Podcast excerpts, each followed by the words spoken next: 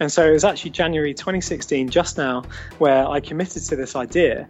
And obviously, the, the, the, link with Italy is, is Rome. So I just started thinking, okay, I want to do something tying in Rome uh, or Italy as a country, just because that is where I had my Manic episode. Um, so then I thought, Rome, Rome to home. Ah, Rome to home. And then that just stuck with me. Episode 268 Running 1,250 Miles from Rome to Home with Bipolar Disorder with Dan Keeley. You're listening to the Adventure Sports Podcast brought to you by 180 Tech. We talk with adventurers from around the globe to bring you the inspiration and motivation you need to get started in the outdoors or to keep you moving if you're already there. Now, here's your host, Kurt Linville.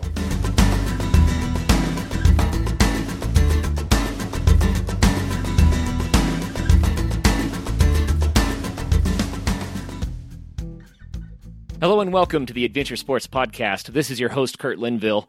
Hey, I've got a really neat story for you today.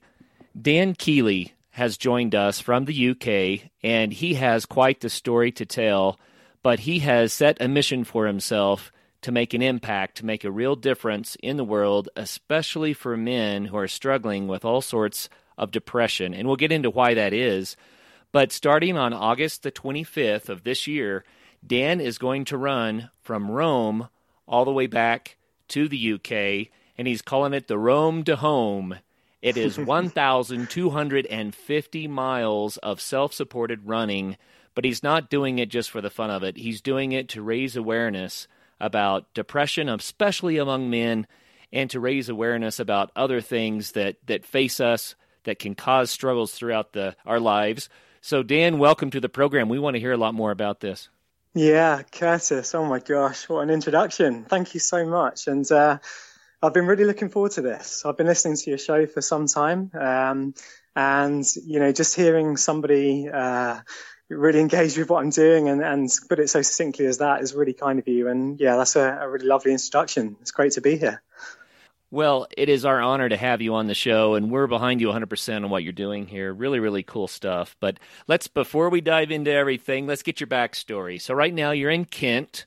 And you yeah. informed me that Kent is considered the Garden of England. What a beautiful thing. So you live yeah, in Sevenoaks right. there. Tell us about Kent. Yeah, it's gorgeous. I mean, I grew up in the southeast of England, so the neighbouring county to Kent is called East Sussex. So I grew up on the south coast, uh, not too far from Brighton, which is a pretty famous city on the south coast. Um, so I grew up in Eastbourne and it was an amazing childhood down there. Um, I don't want to skip ahead too much, but basically after graduating from university, we moved into London, uh, as many people do, obviously.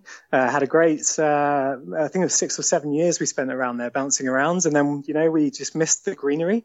And so we thought, what better place than to, yeah, as you say, move to the Garden of England. And, uh, yeah, we've been down here in Sevenoaks for, for a year now and it's just between our two families and we couldn't be much happier. It's a gorgeous place to be. Mm, very cool.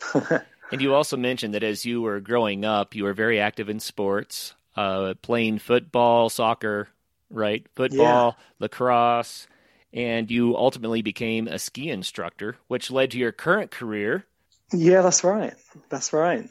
Um, yeah, so yeah, I've always been super sporty actually, Kurt. So I think it was always evident, you know, from a really young age that I was going to be uh, uh, channeling myself into a career path within sport or, or sports development. I've always been really passionate about um, harnessing the power of sport and physical activity to get people active and ultimately for others to feel the benefits that I've uh, enjoyed ever since I was uh, a young kid. So yeah, I mean, growing up, I remember being taken to tennis practice three times a week, football training and matches twice a week. If I wasn't doing that, I was down at the local judo club. If I wasn't doing that, I was playing frisbee in the park or mountain biking. I was in my back garden knocking a ball against the wall. Um, and yeah, I'm just so grateful to my parents for um, installing that um, yeah, just that gift really. You know, it's been, it has been a gift to, um, you know, to, to now be uh, 31 as I am uh, and to feel like I'm still continuing with that same enjoyment I had as a kid. So yeah, you mentioned lacrosse. That was a real highlight. So when I was at university, I was uh, a national standard lacrosse player with the South of England lacrosse team. Just an amazing couple of seasons there. And you mentioned the skiing instructing. So I was lucky enough to go on a school ski trip when I was younger, Kurt. I think I was 12 or 13 years old. And I remember clicking into my skis for the first time at that age. And, and oh man, it was just so addictive straight away. And I knew that this was something I really wanted to uh, to apply myself to. So uh, a little later on in life, yeah, I worked two jobs back to back to save up to get myself out to the Alps, and it's really nice to be talking to you today as a qualified level two instructor, um, having spent a couple of seasons in the Alps, um, you know, regularly really for the past few years, and uh, yeah, it's led into what I do now day to day, which is a really uh, privileged position to be in. Well, let's let's spend a little bit of time talking about what you are doing day to day before we start talking about this epic run that you're taking on here. so, you are currently working with a snow sports youth charity called Snow Camp. Yeah. And this is a charity that takes kids out onto the mountain to teach them to ski, to give them a greater awareness of the opportunities that are in the world and to help these kids kind of along their way. Give us the details on that. It sounds really awesome. Yeah, it really is awesome. It's such a privileged uh, project. I'm going to call it a project. It's just, uh, you know, just a passionate, innovative lifestyle sport charity. It's been going for 13 years. So back in uh, 2012, I was lucky enough to be um, uh, given the position of the snow sports community manager. So um, yeah, it's, it's, just a dream position where, um, you know, we partner with um, the snow sports industry here in the UK. Um, and ultimately, the aims of the charity always have been to develop.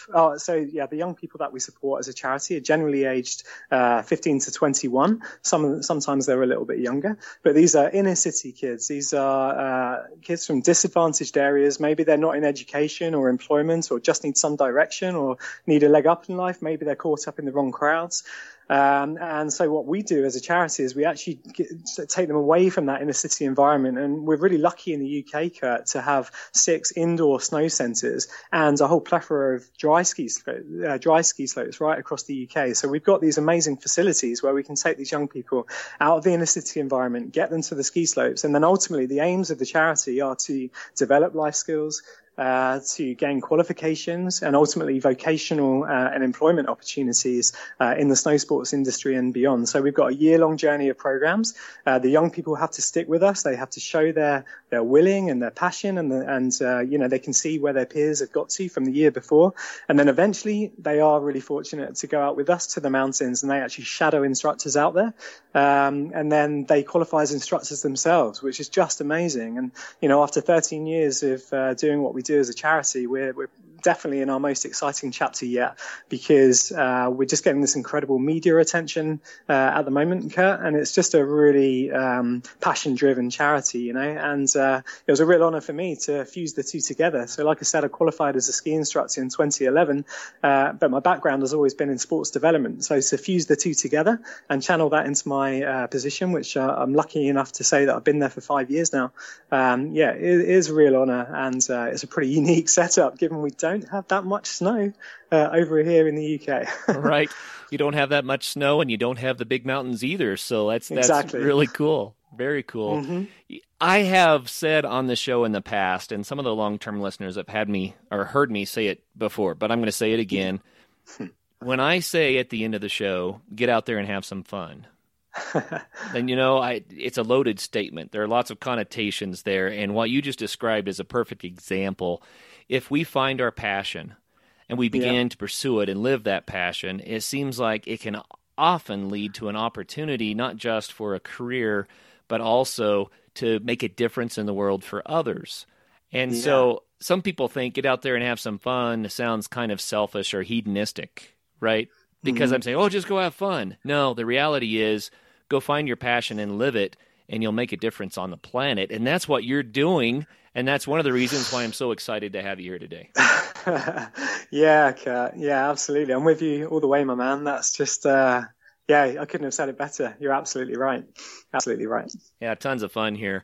So you mentioned to me also that this isn't your first time to run, but this is going to be the first time to do anything of this size. But you've already completed the London Marathon. Congratulations. That's awesome. Thank you. Thank you. So let's talk a little bit about that. I, I know we yeah. have hundreds and hundreds, of not thousands, of listeners out there who are like, "Yeah, I've always thought about doing a marathon, but I don't know." How does a person do a marathon? How does a person do a marathon? Uh, do you know what the other first person who's asked me that question, Kurt? he, I think even even even when I did it, I don't think anybody actually said, "Oh man, could you could you tell me your secrets?" I don't think I had any secrets. Uh, um, so how can somebody do a marathon?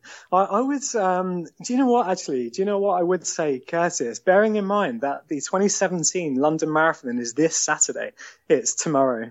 Wow. Um, or is it Sunday? Anyway, it's this weekend. So, so it's all good timing. This, if I, if I, if anybody hears this, uh, either prior to this weekend or after this weekend, what I'd say to them is just tune in and have a look at the whole spectrum of people who are taking on the London Marathon and just really listen to their stories and pay attention to the different caliber of people taking on um, these challenges, not just a marathon, but pay attention to all these, you know, uh, long distance challenges out there.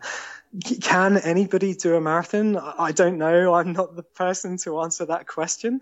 Uh, but what I would say is just, you know, just have a look at these, um, uh, yeah, the whole range of different people doing it and think, you know, can you see a little bit of yourself in these other people? You know, what are their stories? How did they get to the point of standing on that start line, looking ahead to do 26.2 miles, which is a long way. It is definitely a long way, but, you know, listen to their stories, see if you can work out their secrets. And, you know, perhaps when I'm chatting to people about uh, Rome to home shortly, Curtis, then, you know, there may be one or two people out there that glean a little bit of inspiration from what I'm doing and perhaps can join the dots like I have done to get myself to this position where I'm now four months away from taking on the adventure. So, sorry, that's not, not a more articulate answer. I, I would never say I'm a professional with uh, trying to advise people how to get to the start line of a marathon, but yeah, just, uh, just, just see if you can glean some inspiration from others. That's, that's, I guess, the best bit of advice I can give. I agree. I, I agree completely because when people get inspired, then they're willing to try new things. And you don't have to run yeah. 26 miles the first time out the door, right? But Hell what no. you can no do way. is to begin to go out and do what you love to do and see where it leads you. So yeah, very, very for sure. Fun. Absolutely, and, and just and yeah, just on that, Curtis, you, you just reminded me of something which I've always felt. You know, I'm a massive fan of any project that shines a spotlight on the benefits of physical activity, any any project. And of course, we had the London Games in 2012, and it was an amazing time for our country over here. You know, I live just up the road from London, and it was just such an incredible time for our city. You know, and then, then in the six months and the years, and the, you know, even now we're we're five years on from there. You know, I've always felt like you know the stories of the people who got to where they were to take on the uh, to become an Olympian, that's just as powerful as the facilities. You know, it's just as powerful as you know the, the financial backing to uh, improve these sites or you know develop the Olympic Park. And we're talking about the legacy project there. But you know, inspiration is a product in its own right, and uh, I think the more people that can get out there and inspire others to do things, the better, especially in schools and with young people. So yeah, thanks for kind of reaffirming that, Curtis. It's great to speak to one of my kind. Oh, sure, you bet. We're on the same page for sure. So, you have a special um, a special concern and care about the dangers of depression. I mentioned that in the interview, mm-hmm. and uh, you shared a statistic with me that says that 12 men take their lives every single day in the UK. Yeah. And so if you multiply that for the rest of the planet, that's shocking. We're talking about thousands of people dying yeah. because of special challenges primarily with depression. And uh-huh. you have a unique story of your own that personalizes this a little bit. Would you be willing to share that with us? Yeah, absolutely. I, I could uh, share this with you all day long, Curtis. I really could. Let's see what we can do in the next uh, 45 minutes. Um, so, just to say on that, you, you, say, you know, that statistic, it, it cuts me up every time. It really does. And you can probably hear a bit of a tear in my in my voice. The fact that 12 guys today would have taken their their own life in the UK, and it's just not good enough. It's just not good enough. Um, and, you know, I want to play my part in doing something about this, Curtis. So I'll get to my story in a second. But what, what I'd like to uh, share with you as a positive thing is that there's actually a, a, a, great deal of attention being put into mental health in the UK at the moment. And if you do tune into the London Marathon this weekend, you'll see that it's going to be uh, tagged to the Mental Health Marathon this year because uh, Prince Harry and William and and uh, Kate, God bless them, they're getting behind the London Marathon with their own their own stuff there. So um, there's some really positive things happening in the UK right now, Curtis, and it's really great to to see that. And uh, I guess what I'm going to share with you in a minute um, particularly as we lead towards why I'm taking on this big adventure this year. Um, if I can play my part in reducing the number of guys that fricking take their own life every day in the UK, then I'll, I'll, you know, I'll sleep a happy man. Um, and uh, yeah, hopefully I can make a bit of a difference. So sorry for that lead in there, but uh, here we go. So, so yeah, um, where do you want me to start, Curtis? So, yeah, let's start with just... what happened in Italy. Okay, yeah, let's go there. Okay, guys. So, um, wow, yeah, Italy. Uh, so, cutting to the the short story, guys. So, basically, in the summer of 2012, I had a full blown manic episode in Italy, and when I say full blown, I got to the point where I believed I was the chosen one. It was it was crazy. It was off the scale. It was unbelievable. And to paint the picture of how I got to that point, um, I'm just going to have to take you back a little bit. So, like I said, I've always been that passionate, energetic, enthusiastic, first to training, last one to leave, uh, always smiling, positive guy. I've always been that person. You know, that, that's what I pride myself on. And it's still what I pride myself on today. So in 2012, uh, like I said, Curtis, I managed to fuse my passion for snow sports together with my background in sports development. And when I started at the charity at that time, I felt like I'd made it. I felt like I'd almost crossed the finish line, if you like.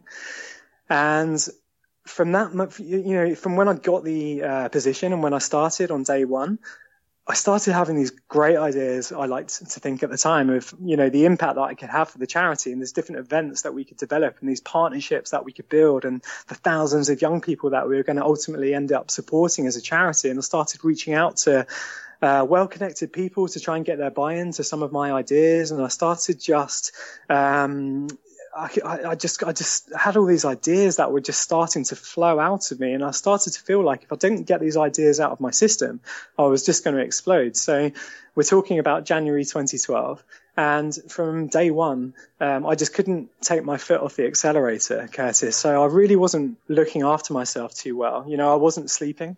That you know, there were there were stretches where I'd go for almost three weeks straight, having two hours sleep a night. I was getting up. Yeah, if I wasn't asleep, I was I was just awake, trying to get all these creative ideas down on paper. I wasn't really eating properly because, quite honestly, spending an hour in a kitchen prepping a, a really nutritious meal, I felt like I was wasting my time because I, I, I ultimately I was thinking, you know, the impact that I could have for this charity, why can't I apply that to society? Why can't I apply that to my local county? Why can't I apply that to the United Kingdom?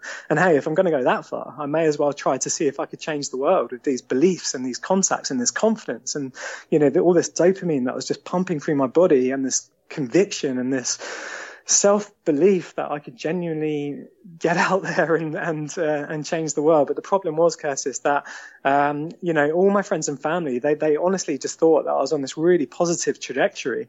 Um, and so, like I said, I just couldn't take my foot off the accelerator, and uh, and there were some warning signs. If we look back on that time now, there were definitely many uh, warning signs that we should have uh, maybe picked up on collectively, but we didn't. Nobody did. I didn't. You know, and, and I'll take full responsibility that you know it, it, felt good. I couldn't deny at the time that you know it felt like you've almost got Red Bull pumping through your through your veins, and at that time it just felt too good, and so I just absolutely rode that wave. The problem was that that it was going to absolutely end up in tears. So yeah, like I said, it's uh, where were we with Italy? So the culmination of uh, my manic episode in Italy, like I said, was believing that I was blimmin' the chosen one. And at the very height of the episode, Curtis, um, I actually ended up stood in the middle of a major motorway at 5 p.m. Um, at rush hour in northern Italy, and so um, just before that, you know, we're going out on holiday. Everybody is just telling me to slow down and just switch off my phone and take a breath. But of course, I couldn't. I, I physically couldn't slow myself down. So we get out to Italy. Um, I started writing this book, which I believed was going to be the New Age Bible that was going to change the world. I believed I was the next Mark Zuckerberg, the next Mark uh, Steve Jobs. I was giving away my possessions, and then obviously, um, you know, my fiance at the time, um, she, uh, yeah, she obviously saw that things weren't right, so she called my family out. Um, so my my mother, God bless her, and George's mother came out um, to Italy, Uh, and during that time, George was trying to get me to a hospital. So on the way, um, we're driving along a motorway, and I felt like I had to change the world now, Curtis, because like I said, this was this was after six months of this adrenaline just pumping through my body, feeling like there's so much suffering going on out there, and I wanted to do something about it, and I want to do it now. And if I didn't, I was going to explode. So anyway, I, I, I, I get out the car, we pull the car over on this motorway. I'm, I'm just strolling down the hard shoulder. I stop the slow lane, I stop the middle lane, I stop the fast lane. And I felt like this was it. I'm the one who's going to show the world how to slow down wow. and follow. I know, and slow down and follow their hearts. And believe it or not, you know, I, was, I took pretty much all my clothes off. I was just down to my khaki shorts, and I, I just let I let one car go at a time, clapping them on just to take a breath and slow down and follow their hearts. And the irony of this is, obviously, is that I'm gonna try, I'm trying to go at super speed. I'm trying to go at you know uh, light speed to try and make the world slow down that's mm. not the hmm. way to go about it. If you're going to go about something like that, that you know that is certainly not the way to go about it, people.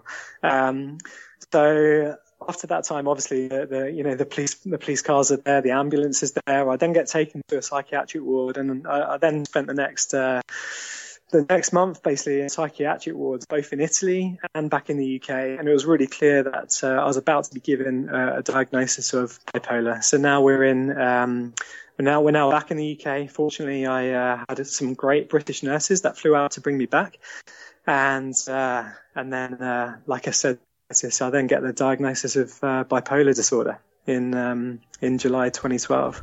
Wow.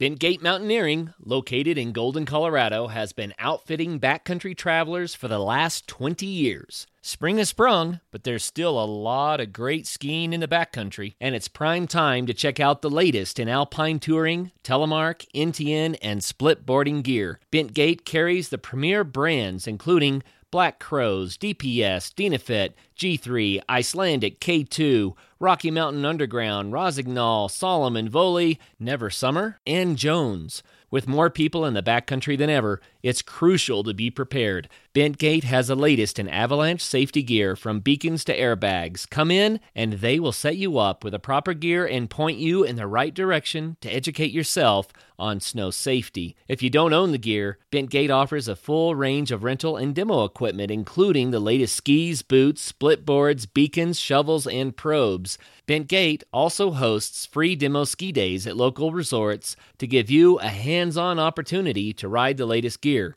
Be sure to check bentgate.com for their full product selection as well as updates on all of their events.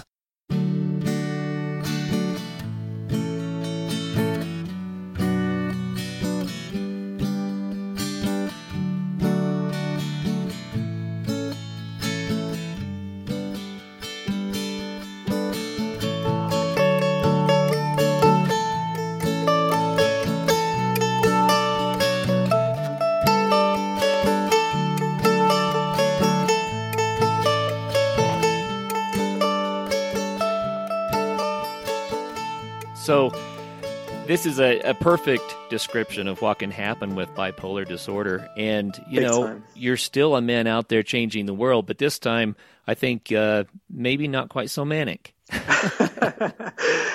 Yeah, exactly. I I like to think now that after five years since then, I, have definitely learned one or two things. And and hey, it's it's a condition that you've got to live with for life. But yeah, uh, I you know thank you for the kind words, and it's really nice. It's really nice to to have you right beside me, Curtis, as I approach things a little bit differently these days and try to do things with a little bit more um, decorum. sure. a, li- right. a little bit instead more, of blocking uh, traffic in the middle of rush hour and taking off your yeah. clothes, right? Yeah, exactly, exactly. Not not not to be recommended. Not to be no. recommended.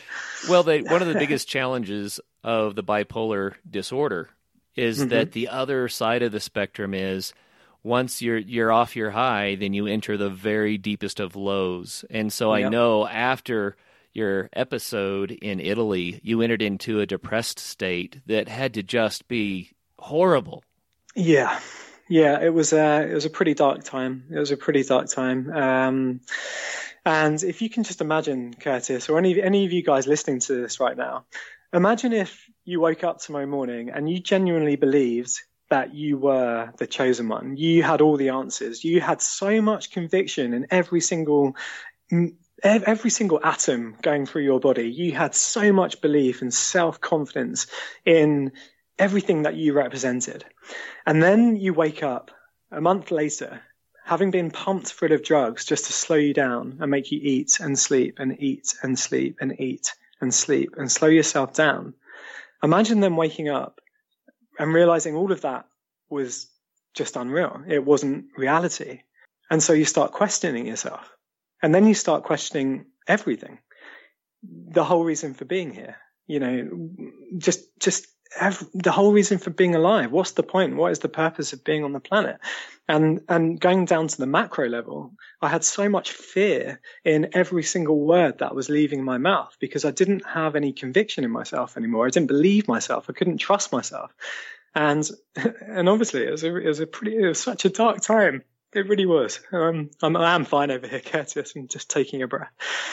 Um, it was so dark. It was so dark, and the medication was just. It took it took me basically three years to find the right medication that would work for me, and there were some desperately terrible periods where I was being given medication and I couldn't feel anything. I wasn't even sad. I wasn't sad, but I couldn't smile. I couldn't cry. I couldn't laugh. I couldn't giggle. I couldn't weep, mm. and I was just empty. And it was the darkest time, and that was that was the worst part when I couldn't feel any emotion because the, these these drugs just weren't quite working for me at that time.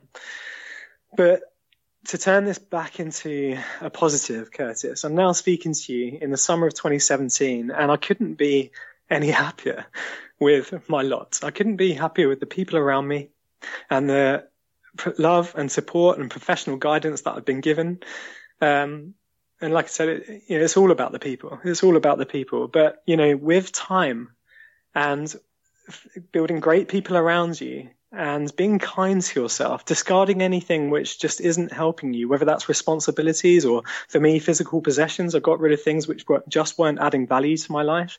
I basically started this process of simplifying my life and actually discovered a movement called minimalism, which really does work for me and my mental health, which is basically the practice of discarding anything which doesn't add value to life. I want to just rewind a little bit because I want to sure. come back to minimalism because I think that it's an amazing approach to living. But first, I wanted to say thank you for sharing with us in, in such a oh, real way. Oh, thanks, you know the experience yeah. that you've that you've had and being that open with us. I know that there are others out there who are looking for some hope and some mm-hmm. direction and what to do. And hearing your story can help to give them uh, maybe some insights that can help to lead them to that better life that you're now describing. Sure. And uh, let's come back to minimalism in a minute, but I want to tie this in first to how this led to this epic run. and the por- the purpose of the run really is to build awareness about uh-huh. depression and not just bipolar, right? But yeah. uh, struggles that all people have, right? So tell us more about how it, it led to this run and then I also want to talk about the organization that you're working with, which is Calm, C A L M. Yeah, I'm on the process of recovery. So, uh, you know, I'm feeling much fresher about myself in 2013. We're then going through 2014, 15. I'm feeling really positive again. And uh, I really felt like I could take on a big adventure at some point. So not just use it as an adventure challenge because I've always fancied doing one, but could I use?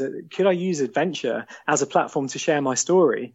And could I use it to raise awareness about a charity that I'm super passionate about and ultimately to show other people with mental health issues that we can absolutely live life to the full and get out there and do these things with the right love and professional guidance and time and, and all that other stuff around us. And so, um, one of my graduate jobs, actually, Curtis, was spending a lot of time on Google Earth. So I was a researcher researching sports facilities for a couple of years. And I used to spend so much time looking at Google Earth and thinking, or just looking at the Earth as, as a big playground. And so it was actually a few years ago where, where I first came up with the idea of doing an adventure at some point. Um, so obviously through my experiences with mental health and just being really open about my experiences, I thought, you know what, if I can fuse the two together, if I can bring together my passion for sport and adventure uh, with the mental health stuff as well, then I could really do something here. And so it was actually January 2016, just now, where I committed to this idea. And obviously the, the, the link with Italy is, is Rome. So I just started thinking, okay, I want to do something tying in Rome uh, or Italy as a country, just because that is where I had my manic episode. Um, so then I thought Rome, Rome to home, ah, Rome to home. And then that just stuck with me. And so from, yeah, January 2016 till now, I haven't gone a day without thinking about it. Um, and here I am now, four months away from standing at the Colosseum. And I just can't wait to get started on August the 25th and I'm going to have my family around next to me, and I'm going to be looking north uh, and just being really excited to basically use this adventure that I'm taking on uh, to share much more of this, Curtis. Really, probably with less blabbering. Sorry about that. you're fine. uh, but um, yeah, I'll be a bit more succinct then, hopefully. Um, but use this adventure as a platform to share my story because you know, uh, advent, you know, adventure running or taking on these things do definitely shine a spotlight on the individual. Um, but this certainly isn't about me. So yeah, the reasons for taking on the adventure are, of course, the adventure in its own right is super exciting, but this is absolutely as much a, an awareness raising challenge as it is an adventure challenge. And so you mentioned the charity that I'm linked with for this um, uh, particular project, and uh, they are called CALM, C A L M, which stands for the Campaign Against Living Miserably. Now, these guys, they've been going for 13 years or so. They're going through a major transition at the moment from uh, just their expansion is just really, really inspiring. And the first time I heard about this charity, um, bearing in mind that their mission is just dedicated to preventing male suicide, ultimately by keeping men alive by talking, I thought, man, this is this is it. Like, these are my guys. And so I'm actually looking at this project. It's not like a charity partnership. This isn't just a fundraising page where I want people to donate with. I want people to engage with what they're doing because they're the charity that resonates with me to my core. And, you know, the, the whole ethos of just getting guys talking about their mental health is what this adventure is all about, Curtis. So yeah, I'm really excited to, to see what magic I can do over the 65 days that I'm running. Do you have plans during your 65 day journey uh, to stop off and, and visit or speak as you go along the way? Or is it just yeah. a matter of just trying to draw more attention to what you're doing so that you can build awareness? Yeah, I mean, yeah, uh, it's very much the second part, really. I mean, since since I uh, committed to the to doing this challenge, um, it's predominantly based around me completing this adventure, Touchwood, all being well, and sharing my story and shining a spotlight on Calm as a charity. But yeah, over the past couple of months, you know, I've had some great uh, suggestions from um, the wonderful friends and family that I have around me uh, about, you know, Dan, this is an awareness raising challenge. Let's see what institutions I can stop by on the way and to shine a spotlight on what they're doing as well. And what's been really interesting about that is that there are actually a, a fair number of uh, different community projects and uh, various charity bases along the route that I'm running, which I can tell you a bit more about in a minute. But much more than that, Curtis, even telling people what I'm doing and the reasons for I'm doing it, people are opening up to me and telling me their stories. They're saying, you know, I know a family member or a friend who's struggling with this issue right now. I think what you're doing and shining a spotlight and just normalizing the conversation, for example, um, is really beneficial. And, um, all you listeners out there, Curtis was actually really kind to me just before we came on air, just to tell me a little bit about uh, um, a relationship that you had, Curtis. So, I mean, I don't know how happy you are to just explain a little bit about your experiences with your loved ones and mental health. Oh, sure. In way of example of what you're talking about. Um, when you are willing to broach the topic and and open up the door, then people all know somebody, like you were saying. And by getting the conversation started and building that awareness and normalizing mm-hmm. the conversation, it allows people to get the encouragement and the help and the courage to yeah. uh, to overcome these challenges. And yeah. you know, we've had a lot of people on the show have had challenges um, of of all sorts, mm-hmm. including mm-hmm. uh, a wonderful gentleman who climbed Everest with only one leg, or I saw, yeah. you know, a gentleman who is a paraplegic and yet runs an organization to teach adventure sports to other people mm-hmm. with physical challenges and disabilities. So we are we're just so much behind that. The the story that I shared was something that I experienced as a kid. Uh, we had mm-hmm. a friend of the family from the extended family who was uh, really struggling with bipolar and mm. they were not able to get his medications balanced, and he may have been resisting. I'm not sure, but it was mm-hmm. such a a huge thing in his life. He decided to try to write a book about it to build more awareness.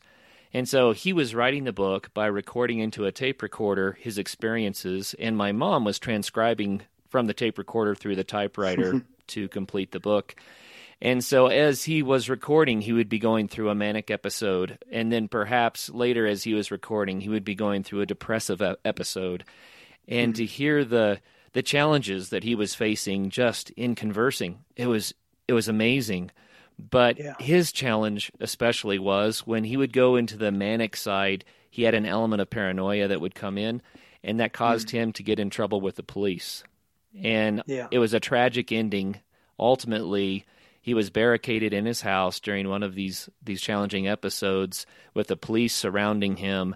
And I don't remember exactly what happened, but it may have been some tear gas that went awry, but somehow he did not survive the ordeal. And it impacted me so much as a as a young man to say, wow, people are dealing with some very real things that can lead to some real tragic outcomes. If they can't reach out and uh, get the proper help and support that they need. So that's my little story for what it's worth. But um, I think that's that's what this is about, right? Yeah, absolutely. And this is it. This is exactly it. And thank you so much for sharing, Curtis. Thank you. It's a real gift to to have, uh, yeah, for you to have uh, shared that with me. Well, you know, the way I see it is that if your challenge is mental, or if your challenge is uh, perhaps obesity, or if your challenge is a physical uh, disability, then it doesn't really matter. The bottom line is we all have to overcome adversity, and yeah. and there's no such thing as normal or abnormal really in the world. It's a reality of we are all people that have challenges that we have to overcome to live a better Absolutely. life and to make a difference for others. And so, thank you so much for coming forward, just stepping up to the plate and sharing your story. It's a beautiful thing you're doing here.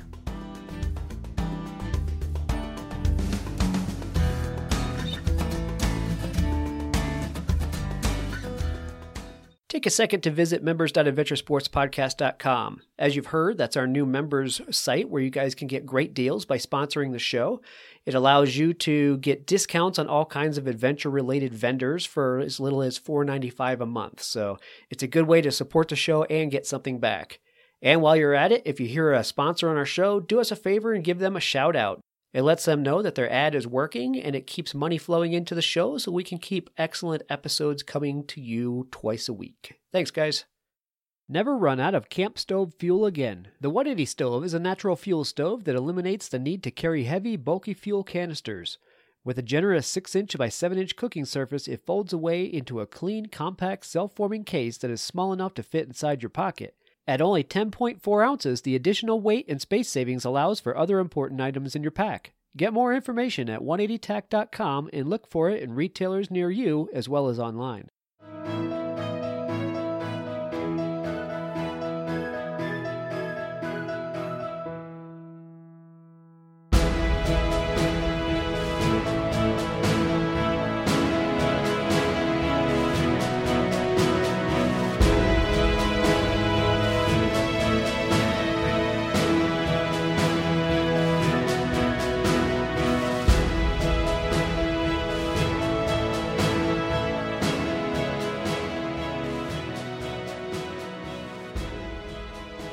Just as a bit of a side note, Curtis, last summer I got the opportunity to speak at this uh, this really positive festival uh, over here in the UK called Yestival. So it's about people saying yes to these big experiences. So I got the opportunity to talk there, and uh, I actually started uh, my talk at the time speaking about this analogy where I where I really love the film Cars by Disney Pixar with Lightning McQueen because he is this rookie racing car, you know, and he tries to go out there and he tries to do it all by himself, and you know he never stops for fuel, he doesn't stop for tires, you know, he tries to just live like you know just literally be this rookie dude like just trying to take on the world by himself.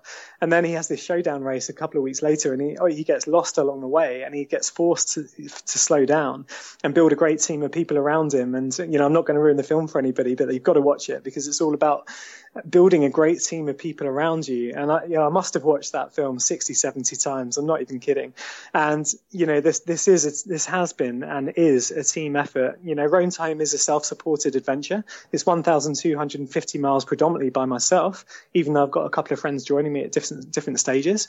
But it's a team effort. There's no way that I could be standing here today had it not be for the support of my incredible wife, my amazing mother, and my and my brother and sister, and all my siblings and cousins.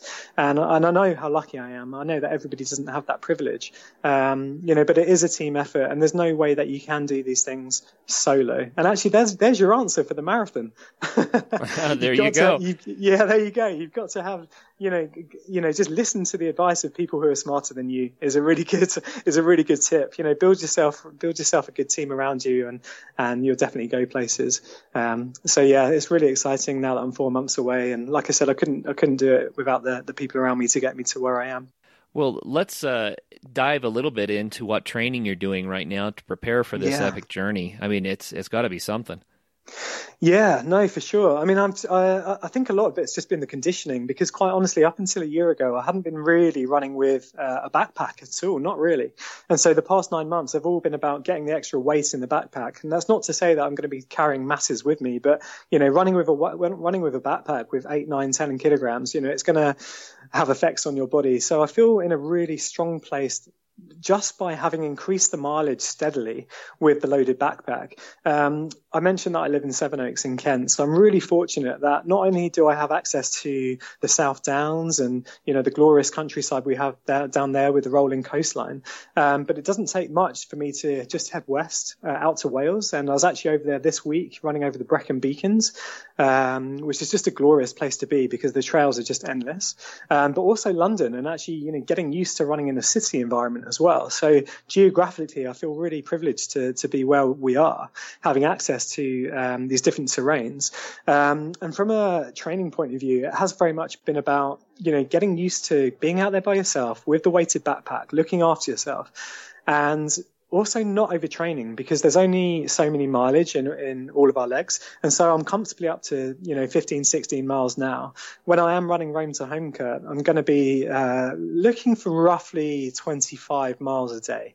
Mm. Now, if I had to go, if I had to go and start this tomorrow, I feel like I could give it a really good shot. I feel like I'm in a great place. And the other thing with Rome to home to remember is this isn't 25 miles in one shot day in day out. I've got all day to do that. So if i if i have to be kind to myself and have a long lunch you know to sit out the midday heat i'm absolutely going to do that. If i need to pull over and have a nap uh, with the with small tent that i'm going to be taking with me then I, have got no problems with that. So i'm not looking i'm not looking to break any speed records with what i'm doing. I'm not looking to break any guinness world records. Who knows? I might be the first person with bipolar to do this self-supported. Who knows? But uh, you know I've, I've really got to look after myself on this adventure. So um, a big part of my training has actually been to be kind to myself. You know, don't put too much pressure on myself with the social media or you know just all these added add-ons that I could be trying to achieve with what I'm trying to do. Um, ultimately, I'm just trying to be easy on myself, be kind to my body, listen to the professional advice. I'm checking in with the physio. Uh, they've been fantastic. And, and just generally getting my body used to the fact that I'm going to be running day in, day out and doing this mileage. But I feel in a really great place, Curtis. And, um, you know, I've got uh, a couple of friends who work in, um, you know, in the sort of, they are physios and, you know, I've got a podiatrist I've linked up with. So I've been really lucky to, uh, to reach out to these people and, uh, and Salomon as well. I've got to mention them. They've been just fantastic advocates of what I'm trying to do with this challenge. And so uh, I'll be kitted up with Salomon when I take on this adventure as well. Oh, very cool. Are you planning yeah. on taking entire rest days periodically, or is it just going to be see how far I can make it each day? Yeah, so the 65 days does actually include five rest days. So if I were to take a complete rest day, which I don't think I'll do to be honest, because I know I know what I'm like. I'll, I'll be wanting to at least walk, you know, 10 miles even on a on an easy day. Um, so yeah, my my 65 days does include five rest days. If I had to completely stop, that's not a problem. Um, but uh, with that time scale, I can go easy on myself. And, and, quite honestly, you know, if I'm doing 20 miles a day, then uh, then I'll, I'll, be in good shape and I'll, I'll, be arriving back at the London Eye uh, well in good time. Um, and so just about the terrain, Curtis, you know, I'm really looking forward to that. Uh, so I'm going to be starting at the Colosseum. I'm going to be heading north out of the city. Then I'm looking up, you know, rolling up the uh, Tuscany countryside, crossing the spine of Italy, mm. heading up to the Alps at the Aosta Valley, up and over the top at the Great St. Bernard Pass, dropping into Lake Geneva. And then uh, there's going to be a bit of a shift when I, I head from uh, Lake Geneva up to Paris. So, of course, it's going to be pretty flat. So, you know, I'm going to be lining up so many episodes of the Adventure Sports podcast to listen to. to keep me ticking along. Um, I'll be crossing the channel to Newhaven, which is right by Brighton on the south coast. Of course, it's Rome to home. Uh, and then I'll be kicking around my home county, stopping by my old secondary school, giving a talk with all the pupils there, getting as many of them to run a mile with me as well. And then I'm going to be heading north to finish up the London Eye towards the end of October. And as I talk about that, you know, it's just so exciting. And, you know, my laptop's open in the corner. I can see my route mapped out on Google Earth, Curtis. And it's just really nice to feel that you're going to be there with me. And I'm going to have so many people with me in spirit. Oh, you know, absolutely. it's a self-supported adventure, but you know, I'm going to meet so many amazing people along the way. Well, how can people learn more? You mentioned your uh, your route being mapped out, so it's rome to home.com. Is that the best yeah. way for people to track with you? Absolutely. RomeToHome.com. Yeah. Yeah. If people want to donate and check out my fundraising page, that's RomeToHome.com slash donate. Um, and I'm pretty much on every social media channel at I am Dan Keeley. Uh, or you can just punch in Rome to Home with Dan Keeley on Facebook and you'll find me there. But yeah, if anybody wants to go to RomeToHome.com, uh, you'll get my latest blog posts. You'll see the the route. Um, you'll see the fundraising page. You'll get more detail about why I'm taking on the adventure, um, and of course, you'll have all the links to these amazing amazing podcasts that I'm being featured on. None more so than this one, Kurt. so, Calm is the organization for which you're raising money as a part yeah. of this race.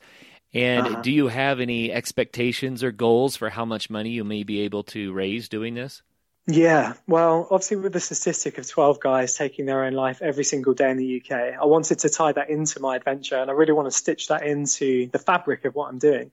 So, from a fundraising point of view, I've actually been asking as many people as possible just to donate £12. You know, one pound for every guy who takes his own life every single day in the UK. What I've actually seen is far more generous donations. It's just been unbelievable. I've had the fundraising page live for one week and it's raised over £500, which has just been amazing. My ultimate targets were initially to have it as £12,000 just to tie that in. But I thought, come on, I can do this. You know, I'm really confident in my abilities to spread this message with thanks to you guys. Uh, £24,000 absolutely feels right to me. You know, it feels like that will have a huge impact on the work that they do. Um, they have to cover uh, their overheads are relatively small as as a charity, but they do have to keep their hotlines open.